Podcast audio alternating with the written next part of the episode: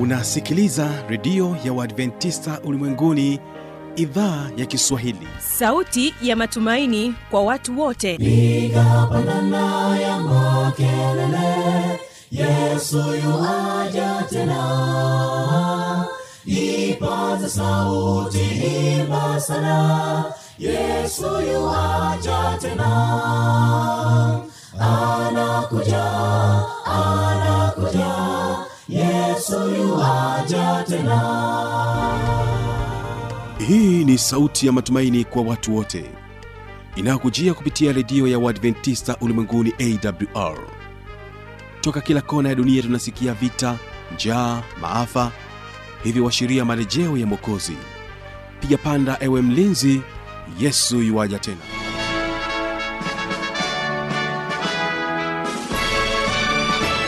unaitegea sikio idhaa ya kiswahili ya redio ya waadventista ulimwenguni awr ikikutangazia kutoka hapa morogoro tanzania katika masafa ya mita bendi 16 lakini pia waweza kutusikiliza kupitia morning star radio na rock fm vile vile tuko katika tovuti ya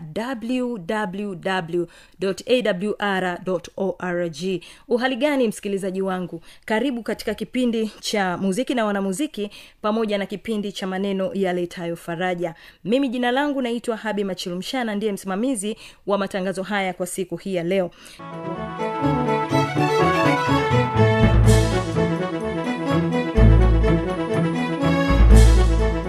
Na sasa ninamkaribisha fanuel tanda katika kipindi cha muziki na wanamuziki. Anatuletea historia ya wimbo wa jaza kikombe. Hebu mtegee sikio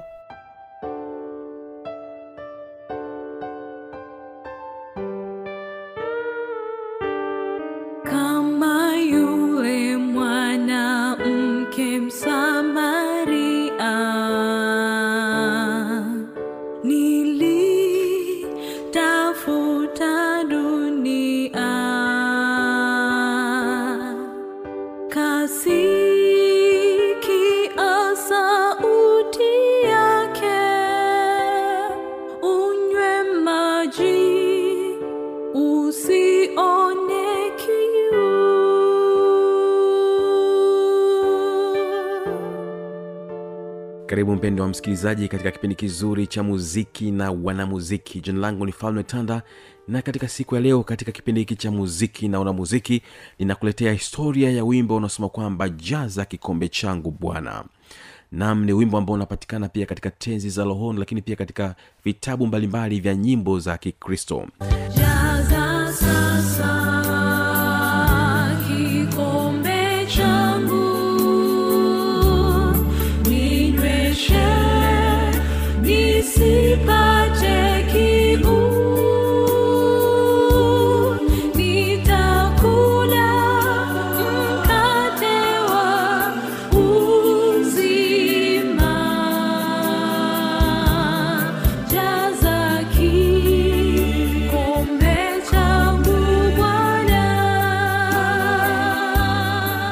mpendo wa msikilizaji wimbo huu umetungwa naye mchungaji richard blanchard ambaye alizaliwa mwaka 1925 na alifariki mwaka 24 huko nchini marekani. Mnamo mwaka 1953 mchungaji richard blanchard aliweza kupanga mihadi na wachumba au wachumba walikuwa wanahitaji kuweza kushauriwa kabla ya kuweza kufunga ndoa. Kwa hiyo mchungaji blanchard kwa kuwa ndio alikuwa anafungisha ile ndoa akasema basi tukutane ili niweze kuwapatia ushauri. Kwa hiyo wakapanga kuweza kukutana katika kanisa mojawapo kule nchini marekani ambalo lipo florida. Hili ni kanisa la kimethodist florida. Basi wakapanga kukutana pale kwamba wakutane muda fulani. Na mchungaji yeye alikuwa mwaminifu kabisa muda ule ulivyofika basi akawepo pale kanisani muda ulisonga lakini bado hawakutokea. Mchungaji alisikitishwa sana maana alikuwa ameacha shughuli zake zote ili aweze kutoa ushauri kwa wale e, wachumba ambao alikuwa akitarajia kuweza kufunga ndoa. Baada ya dakika kama thelathini kupita mchungaji alikata tamaa kuwasubiri. Kwa hiyo akamwambia katibu wake pale kanisani ya kwamba mimi zikipita dakika thelathini nyingine sasa nitakuwa nimevumilia vya kutosha nitaendelea na shughuli zangu nyingine. Maana ninaona hawa watu sasa wako makini na utunzaji wa muda. Lakini kipindi mchungaji richard blanchard anaendelea kuwasubiri pale katika kanisa la wisley la kimethodist pale florida akaamua kwenda katika piano. Anasema kwamba nisikae bule tu ngoja niwe napiga piano kipindi naendelea kuwasubiri. Kwa hiyo akawa anapiga piano mchungaji richard blanchard. Kipindi anapiga piano wazo likamjia na akaanza kutengeneza wimbo pale pale kipindi anaendelea kupiga piano na ndani ya dakika sita akawa ameshatengeneza maneno ya wimbo beti la kwanza la wimbo ambao unasema kwamba jaza kikombe changu wimbo ambao unausikia huu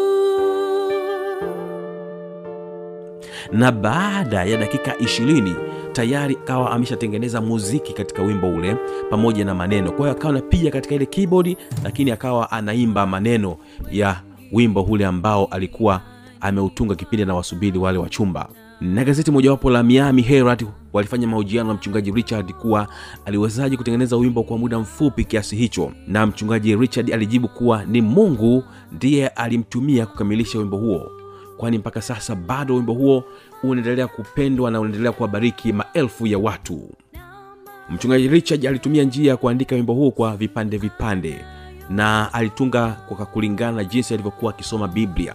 Hivyo ukiusikiliza kwa makini wimbo huu wa kikombe asilimia 80 ya maneno katika wimbo huu ni kutoka habari mbalimbali katika biblia na maisha halisi ya watu ambao mchungaji richard alikuwa akikutana nao katika utumishi wake kama mchungaji. Wimbo huu kwa mara ya kwanza ulichapishwa mwaka 1959 pamoja na mwaka 1964 na kuwa wimbo mashuhuri wa injili katika vitabu vya nyimbo za kikristo.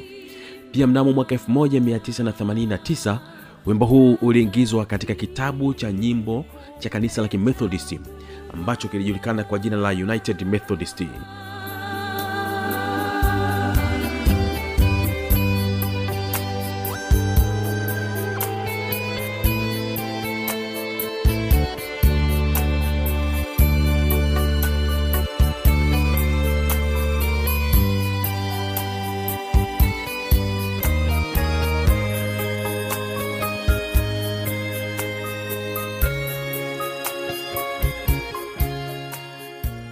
katika beti la kwanza wimbo huu limetokea katika kitabu cha yohana 4 fungu la tano mpaka 42 mafungu haya yanayoeleza kisa cha mwanamke msamaria aliyekutana na yesu kisimani. Wazazi wa richard walikuwa ni wamishonari wa kanisa la kimethodist. Walikuwa wakifanya kazi nchini china na walirudi marekani mnamo mwaka 1925 richard amesoma katika chuo kikuu cha masil nchini marekani na baadaye alikwenda katika shule maalum ya teolojia ambayo ilikuwa ikijulikana kwa jina la kendo. Aliwekewa mikono ya kichungaji katika kanisa la kimethodist mnamo mwaka 1950 na amefanya kazi nchini marekani katika majimbo mbalimbali likiwepo jimbo la georgia kaskazini pamoja na florida mpaka alipostaafu mwaka 1988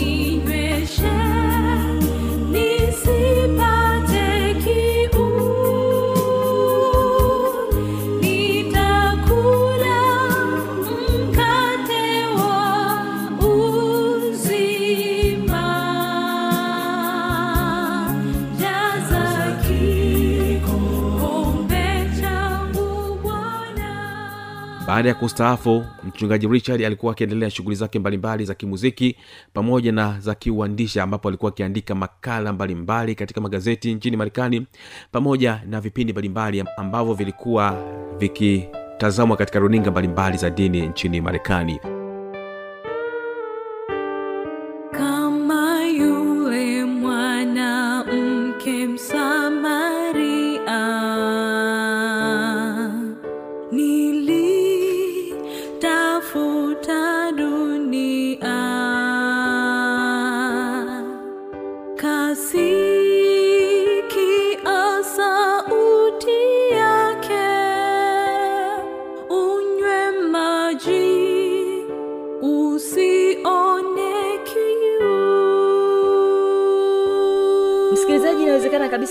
umepata swali au changamoto. Namba zetu za kuwasiliana ni hizi hapa.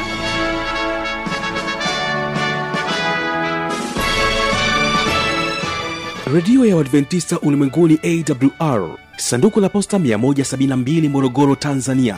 Anwani ya barua pepe ni kiswahili at awrrg namba ya mawasiliano simu ya kiganjadi 745 184882 ukiwa nje ya tanzania kumbuka kuanza na namba kiunganishi alama ya kujumlisha 255 unaweza kutoa maoni yako kwa njia ya facebook kwa jina la awr tanzania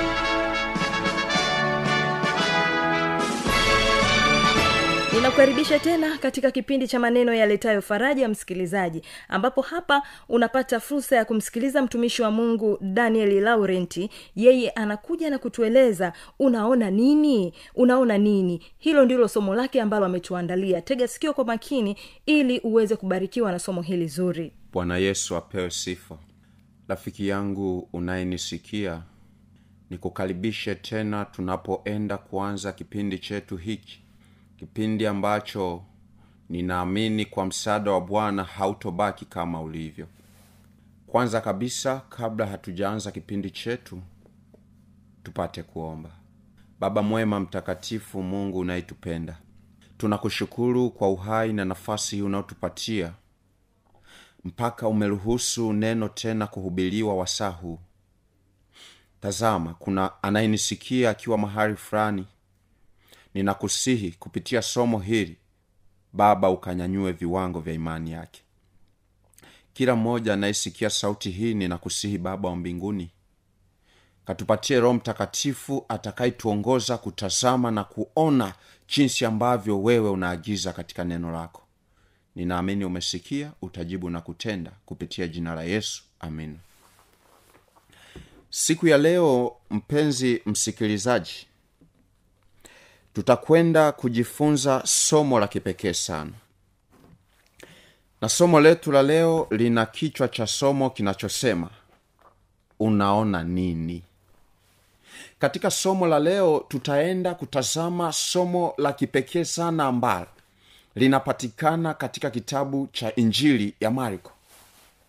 Unaposoma injili zote nne utakuta visa na mfululizo wa matukio ambayo aliyafanya bwana wetu yesu kristo. Katika mfululizo wa masomo aliyoyafundisha na uponyaji utaona namna ambavyo alivyokuwa akiponya wengi. Alikuwepo yule mama aliyekuwa amepinda mgongo wake. Alipokuja kwa yesu yesu alimponya. Lakini siyo hivyo. Unaposoma kitabu cha injili ya yohana sura ya tisa utaona mtu mmoja aliyekuwa kipofu. Alipoonana na yesu yesu alimponya hapo hapo. Mpenzi msikilizaji kumbuka somo linasema unaona nini? Lakini moto wa mahubiri haya unasema tazama sana. Mpenzi msikilizaji yesu aliponya kila aliyekuwa akikutana naye alipokutana na watu ambao walikuwa na matatizo ya aina tofauti yesu aliwaponya. Alipokutana na wakoma yesu aliwaponya. Lakini katika kitabu cha injili ya marko sura ile ya nane tunapata kisa cha kipekee sana. Katika injili ya marko sura ya nane tunaona kisa cha kipekee sana. Yesu alipoletewa mgonjwa bibilia inasema hakumponya kwa wakati huo neno linasema yesu alipoletewa mgonjwa yule alimpeleka nje ya kijiji. Na alipompeleka nje ya kijiji neno haliishi kusema kwamba yesu alimponya. Neno linasema akatema mati ya uso. Biblia inasema akamgusa. Na huyu kipofu kumbuka ni kipofu na haoni. Alipoguswa kwa mara ya kwanza neno linasema yesu akamuuliza unaona nini?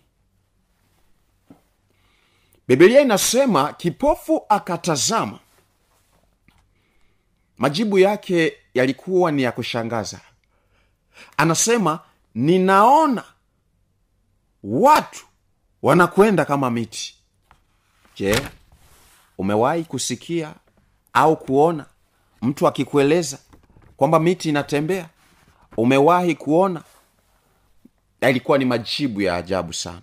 Na yesu akagundua kumbe mtu huyu bado hajaona. Neno linasema akamgusa kwa mara ya pili. Biblia inasema yule kipofu alipoguswa kwa mara ya pili akatazama sana akaona vyote waziwazi. Wazi. mpenzi msikilizaji unayenisikia haujakosea kuwepo katika eh, kipindi hichi. Umefungua redio yako ninakusihi unisikie kwa makini. Katika maisha tunayoyaishi ya safari ya kwenda mbinguni haijalishi wewe ni waimani gani ikiwa unapoulizwa swali lolote linalohusu habari za mungu na hauna majibu ya kutosheleza bado hujaguswa kwa mara ya pili. Ikiwa unaulizwa siku ya ibada ni lini? We unasema yoyote bado haujaguswa. Maana hata kipofu kabla hajaguswa mara ya pili hakuweza kutofautisha miti na watu wanaotembea.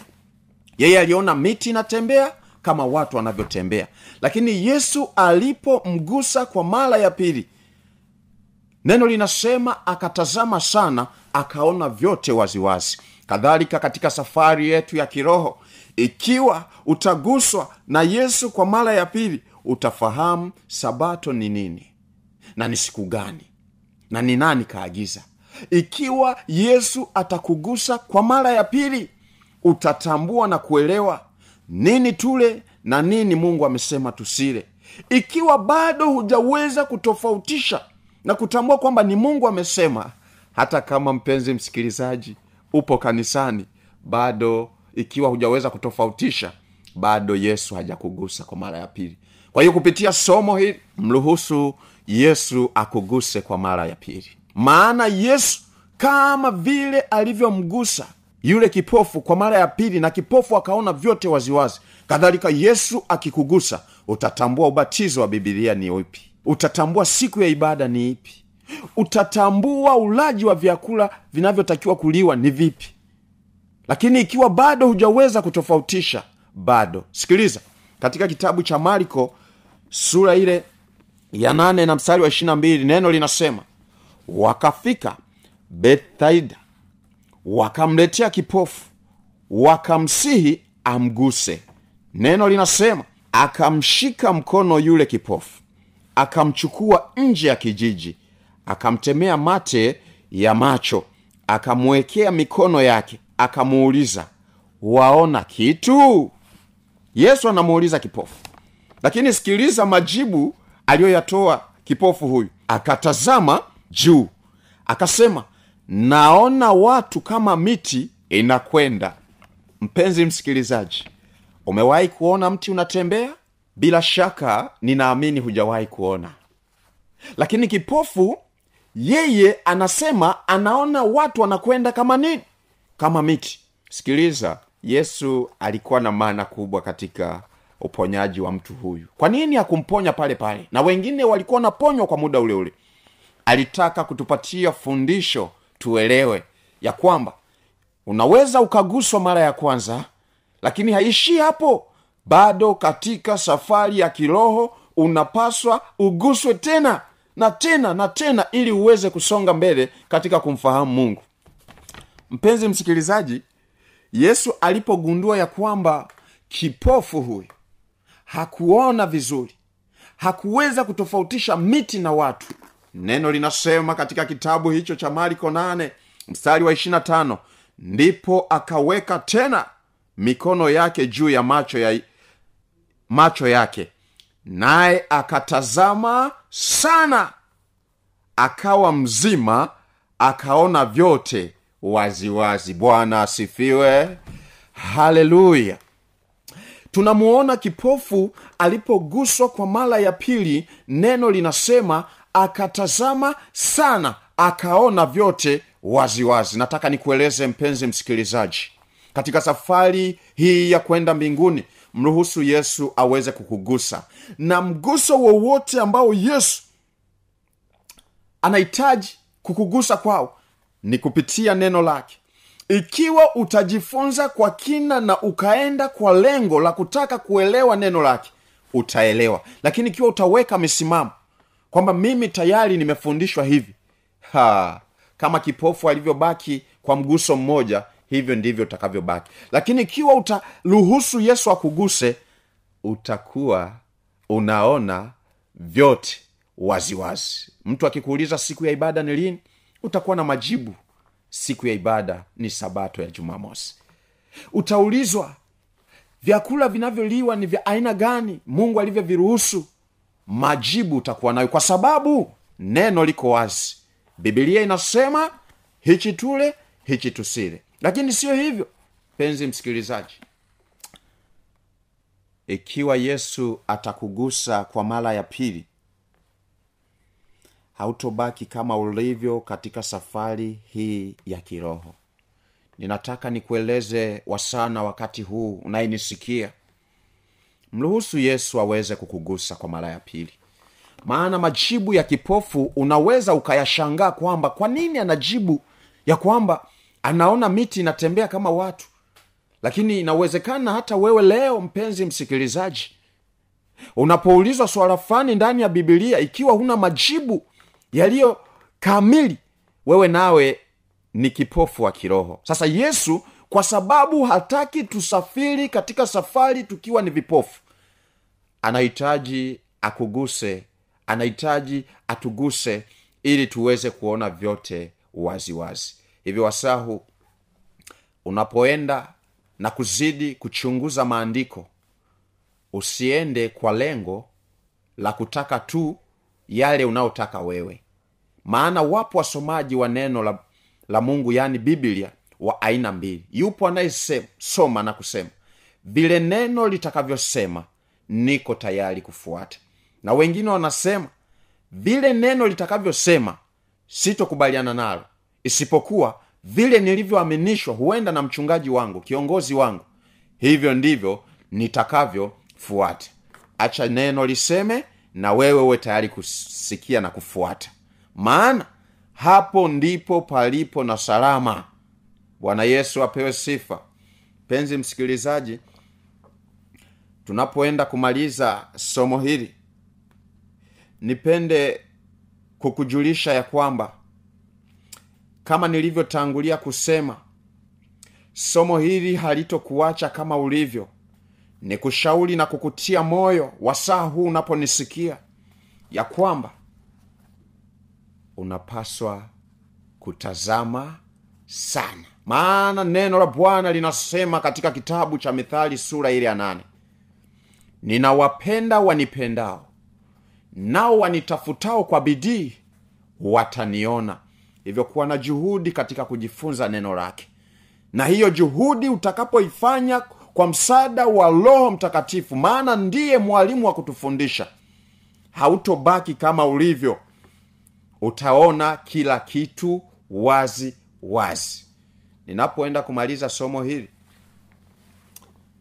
neno la bwana linasema katika kitabu kile cha ufunuo sura ile ya tatu. Ufunuo sura ya pili mstari wa tatu neno la bwana linasema hivi. Ufunuo wa yohana sura ya kwanza na mstari wa tatu. Heri asomaye na wao wayasikiao maneno ya unabii wa maneno ya unabii huu na kuyashika yaliyoandikwa humo kwa maana wakati u karibu.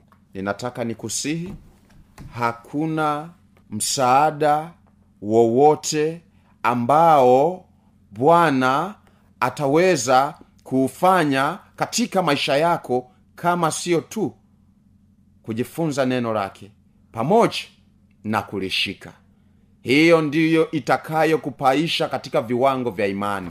Haijalishi wewe ni nani lakini bado utabaki na mungu atakusaidia. Mungu atubariki katika jina la yesu. Amina. Tuombe. Baba mwema mtakatifu yupo msikilizaji anayenisikia wasahu. Ninakusihi kupitia somo hili. Tumeona namna ulivyomgusa kwa mara ya kwanza kipofu yule. Ulivyomgusa kwa mara ya pili akaona vyote waziwazi ninakusihi ukampatie roho mtakatifu anayenisikia wasahu. Yule anayenisikia akiwa katika chombo chake cha usafiri. Na huenda ananisikia akiwa ametulia mahali fulani lakini sauti hii inapenya katika masikio yake. Ninakusihi baba kampatie roho mtakatifu atakayemwongoza kuwa na kiu ya kusoma neno. Lakini zaidi patie nguvu itakaomwongoza kuyashika. Siku utakapokuja sote tukapate nafasi ya kuokolewa nimeomba na kumwombea kupitia jina la yesu. Amin basi msikilizaji tumefikia tamati ya kipindi hiki kwa siku hii ya leo. Mimi ambaye nimekuwa msimamizi wa matangazo haya jina langu naitwa habi machilumshana nikutakie usikilizaji mwema wa vipindi vinavyoendelea. Kumbuka tu ya kwamba kesho tutakuwa nacho kipindi cha watoto wetu usipange kukosa. Amani ya bwana idumu kuwa pamoja nawe jambo moja. Jambo moja limebakia sasa. Umeshasikia neno la mungu. Lililobakia ni kutii neno lake mungu. Habari za chakula wasikia. Wanyama kwato zilizopasuka wanaocheua walitakaswa hao sinajisi sasa twendeni sawa sawa na gari moshi. Bali na leli. Yapita. Pasipo na leli, kamwe treni haipiti. Fata neno la bwana. Ufike mbinguni. Fata neno la ufike mbinguni amri za mungu zote wajua. Usiabudu miungu sanamu. Usilitaje bure jina lake. Pumziko sabato. Waheshimu. Baba na mama yako. Usiue usizini usiibe. Usishuhudie usitamani. Mke jirani yako sasa twendeni sawa sawa na gari moshi. Na leli. Yapita na leli kamwe treni haipiti. Fata neno la bwana ufike mbinguni. Fata neno la bwana ufike mbinguni sasa twendeni sawa sawa na gari moshi. Na leli yapita pasipo na leli kamwe treni haipiti. Fata neno la bwana. Ufike mbinguni. Fata neno la bwana. Ufike mbinguni. Habari ya kuvaa